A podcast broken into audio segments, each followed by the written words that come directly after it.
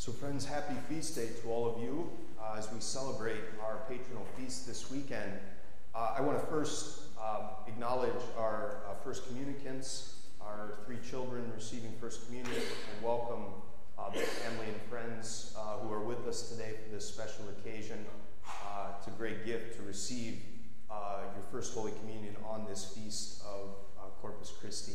So we look forward to that here in a little bit later in Mass.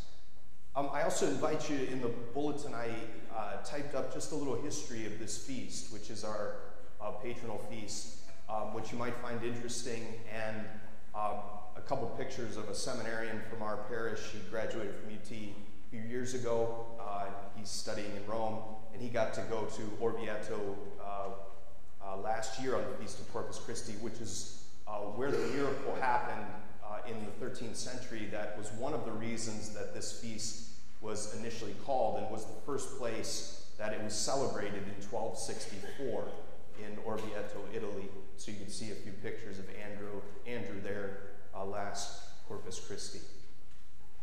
So, friends, one of my favorite spiritual writers is uh, Cardinal uh, Raniero Cantalamessa. He's a uh, Italian Franciscan priest and cardinal uh, who has, has an interesting job on the side, which is he's the papal preacher. He's been the preacher of the papal household since 1980, which means whenever the popes go on retreats or conferences, he's the one that gives all of the talks to them personally and gives the homilies. So it's a tough gig, I would think. Uh, he's, he's now had the last three popes. So he did this for John Paul II, for Benedict, and he's still the papal preacher uh, for Pope Francis. He has a number of little books that I love and I usually take on retreats with me. And his little book on the Eucharist, um, I just find to be a really cool uh, treatment of the Eucharist, and I wanted to share some of his insights uh, on our feast today. So, in this book, he breaks down, uh, he uh, sort of reflects on the Eucharist under these four words consecration, communion, contemplation, and imitation. And I'm kind of weird because it really annoys me that that fourth word is not a C, okay? Because uh, I like alliteration and that drives me nuts. So I'm going to change it a little bit. So, I, what I want to suggest in light of his insights today is that in the gift of the Eucharist, we learn to consecrate ourselves to Christ, to commune with Christ, to contemplate the mystery of the Eucharist and to copy his life. Right? I'm using copy instead of imitation because I love the neatness of four C's. Okay? So I just wanted to share a couple reflections on each. So, consecration. And for each of these, he has a scripture passage that we should reflect on. So, for consecration, it's this one Jesus at the Last Supper. Take this, all of you. This is my body given up for you. And Cantalamessa suggests that we are too passive during the consecration moment at Mass. So the consecration is a, an extraordinarily important moment in the Mass, right? When we believe, as the words of institution from the Last Supper are said by the priest, that the bread and wine changes into the body and blood of Jesus. Right? And a ton of things have surrounded that moment, that miracle in the Mass, right? over the course of the church's history bells and candles and incense, right, to highlight the significance of the consecration, right? And, and it tends to lead to worship and adoration of that moment. But Cantalamessa says we shouldn't be all passive in that moment. Right? We should be active, meaning we should be putting ourselves spiritually on the altar with Jesus. And that we should be visualizing as the as the host is held up, that we should be saying with Jesus, Take this, all of you. This is my body given up for you. We should be visualizing all the people that we're called to lay our life down for, our families, right? All of the groups that have been entrusted to our care, the people we struggle to love the most. We should be saying that spiritually to them at that moment. Take this, all of you, this is my body given up for you. Right? That we should be applying that moment of consecration to consecrating ourselves, to giving ourselves fully to another. We shouldn't be purely passive, as if what's happen- happening on the altar is disconnected from the way in which I'm supposed to consecrate my life in service to others. And so I invite you today during the consecration to, to put yourself on the altar with Jesus and to, to say with him, Take this, all of you, to my family, take this, all of you, me to this parish and to the people that I'm called to love, take this, all of you. This is my body, which is supposed to be given up for you. Right? That we personalize and spiritualize that moment. The miracle is not meant to just happen on the altar, the transformation is meant to happen in our lives. Second C, communion.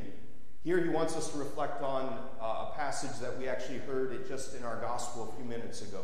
That whoever eats my flesh and drinks my blood remains in me and I in him. That receiving communion, right, brings us a deeper union, an abiding, lasting, persistent union with Christ he shares that in the early church, they had this really cool way of seeing the difference between how our body assimilates and absorbs regular food versus how the body absorbs and assimilates the Eucharistic meal. Right?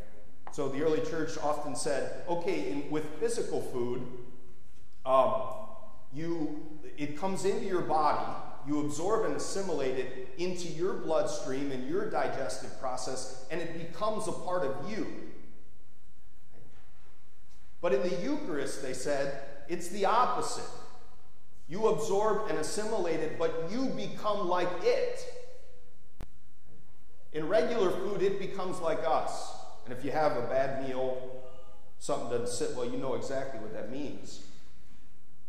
I had some food at the Blessed Sacrament Festival last night that didn't seem to agree with me very well. Right? It becomes a part of you. But in the Eucharist, I call this reverse spiritual digestion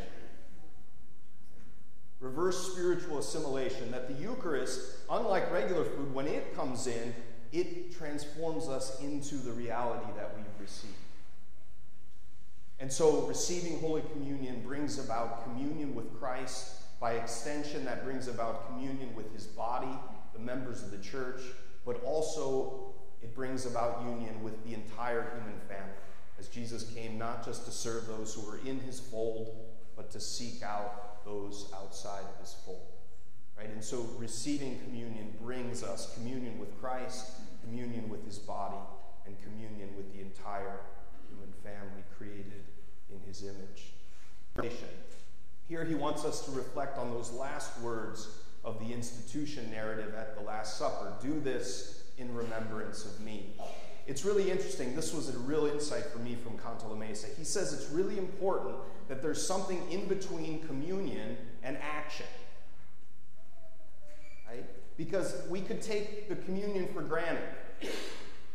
Unless we're constantly pondering and reflecting on the significance of what it is that we're communing with, we will often miss the part about the action. That contemplation and Mary, right, in the infancy narratives, we're told as she's experiencing these incredible, uh, this incredible closeness to Christ. Christ was carried in her womb and bore by her, right? This incredible communion with Christ. But it says that she pondered these things in her heart. It's as if Mary had to process and reflect and, and contemplate the mysteries in order for her to then lead to imitation. And so, spending time recalling this is what Moses is doing for the Israelites in our first reading today. He's telling them, Remember all these things that God did for you. Don't forget about them. Don't make communion just an empty ritual. It's supposed to be ritualized so that we do it all the time. That we receive communion all the time because within that context, we hear about what God has done for us, the gift of the Eucharist that He's given us, how it flows from His gift of love on the cross in which He died for us, right? We're supposed to be recalling and pondering and contemplating the significance of the communion. It's under this section that uh, Canto brings up uh, the practice of Eucharistic adoration, just sitting with the Lord, right? And you may know this is a, a big uh, popular trend among young people in the church. A lot of our college students, right, enjoy Eucharistic adoration. And Cantalamessa says all Eucharistic adoration is is sitting in that in between spot between communion and imitation. It's just sitting with the Lord. It's pondering the gift of the Eucharist. It's reflecting with Him. It's contemplating Him. It can never replace communion, right?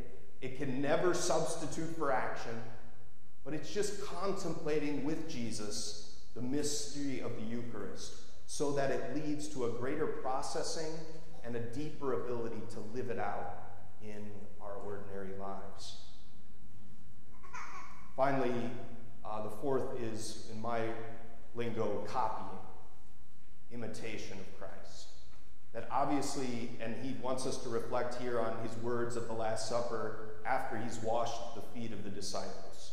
Right? As I have done for you and shown you an example, now you are called to do for others. Obviously, the Eucharist is not meant to be kept to ourselves.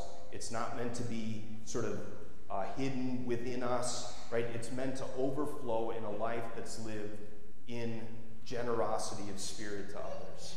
That the very things that the Eucharist embodies, it's small, right? It's humble, it's vulnerable, it's open to being received by people like us that probably don't deserve it, right? Even people that, you know, it, it's all of those embodiments of the Eucharist we're called to live out right, in our spiritual lives. We're called to become humble and simple and unassuming and vulnerable and willing to be uh, unnoticed and overlooked and love people that we think maybe don't always deserve uh, our love, right? All of these things that the Eucharist, in the small host that He comes to us in, embodies, we're called to live in loving those who are little and least, right? Loving the poor, loving the vulnerable, loving the voiceless, right? That, that it's, the Eucharist is not meant just for our communion, right? It's meant to be lived in a life of copying and imitating the one who was the servant uh, of all. So, friends, I, I share those four with you consecration, communion, contemplation, and copying Christ, right? As maybe a way of, of sort of seeing this feast because I think it's interesting, like, we can, I don't, we can take this gift for granted. Like, sometimes I think we see it as like a magic pill. You know, like medicine. Like, doc, the pharmacist, the doctor gives you medicine, and you think if you take the medicine, you don't have to do anything else, and this will cure you. Now, sometimes that might be true, but you might also have to change some things about your lifestyle. Right? It might not be a miracle cure. Right? Sometimes I think we just go through the motions receiving Holy Communion, and Cantalamessa's insight is maybe we're not consecrating enough. Maybe we're not as active in the Mass, laying down our life with Jesus on the altar for the people we're to die. Maybe we're not contemplating the mystery of the Eucharist enough and reflecting and pondering in our hearts like Mary did uh, the birth of Jesus. And so it's just not sinking in. We're not processing it enough because I don't know about you, but I've been receiving communion now for, uh, I don't know, 31 years or something. And sometimes it's routine, right? The communion becomes routine. And Cantalamessa's insight is maybe we need to commit to consecrating. Maybe we need to refocus on contemplating to make the bridge between communion? A smaller bridge, to see more progress in the way in which we live our lives, to live Eucharistic lives. Maybe we need to focus on different aspects than just receiving Holy Communion, because we might take that for granted and think it's a magic pill, just like we might uh, some physical form uh, of medicine. So I invite us all to recommit uh, to our love of the Eucharist. We have three young people who received our Lord for the first time today in just a little bit. And let's receive uh, Jesus in the Eucharist today like it's our own first time. Um, and, and continue to grow in these four areas, right? That we might consecrate ourselves more completely to the life that the Eucharist calls us to, that we might commune with Christ more deeply, that we might contemplate and ponder and reflect upon the mystery of this gift. Ultimately, all so that we might live our life copying and an imitation.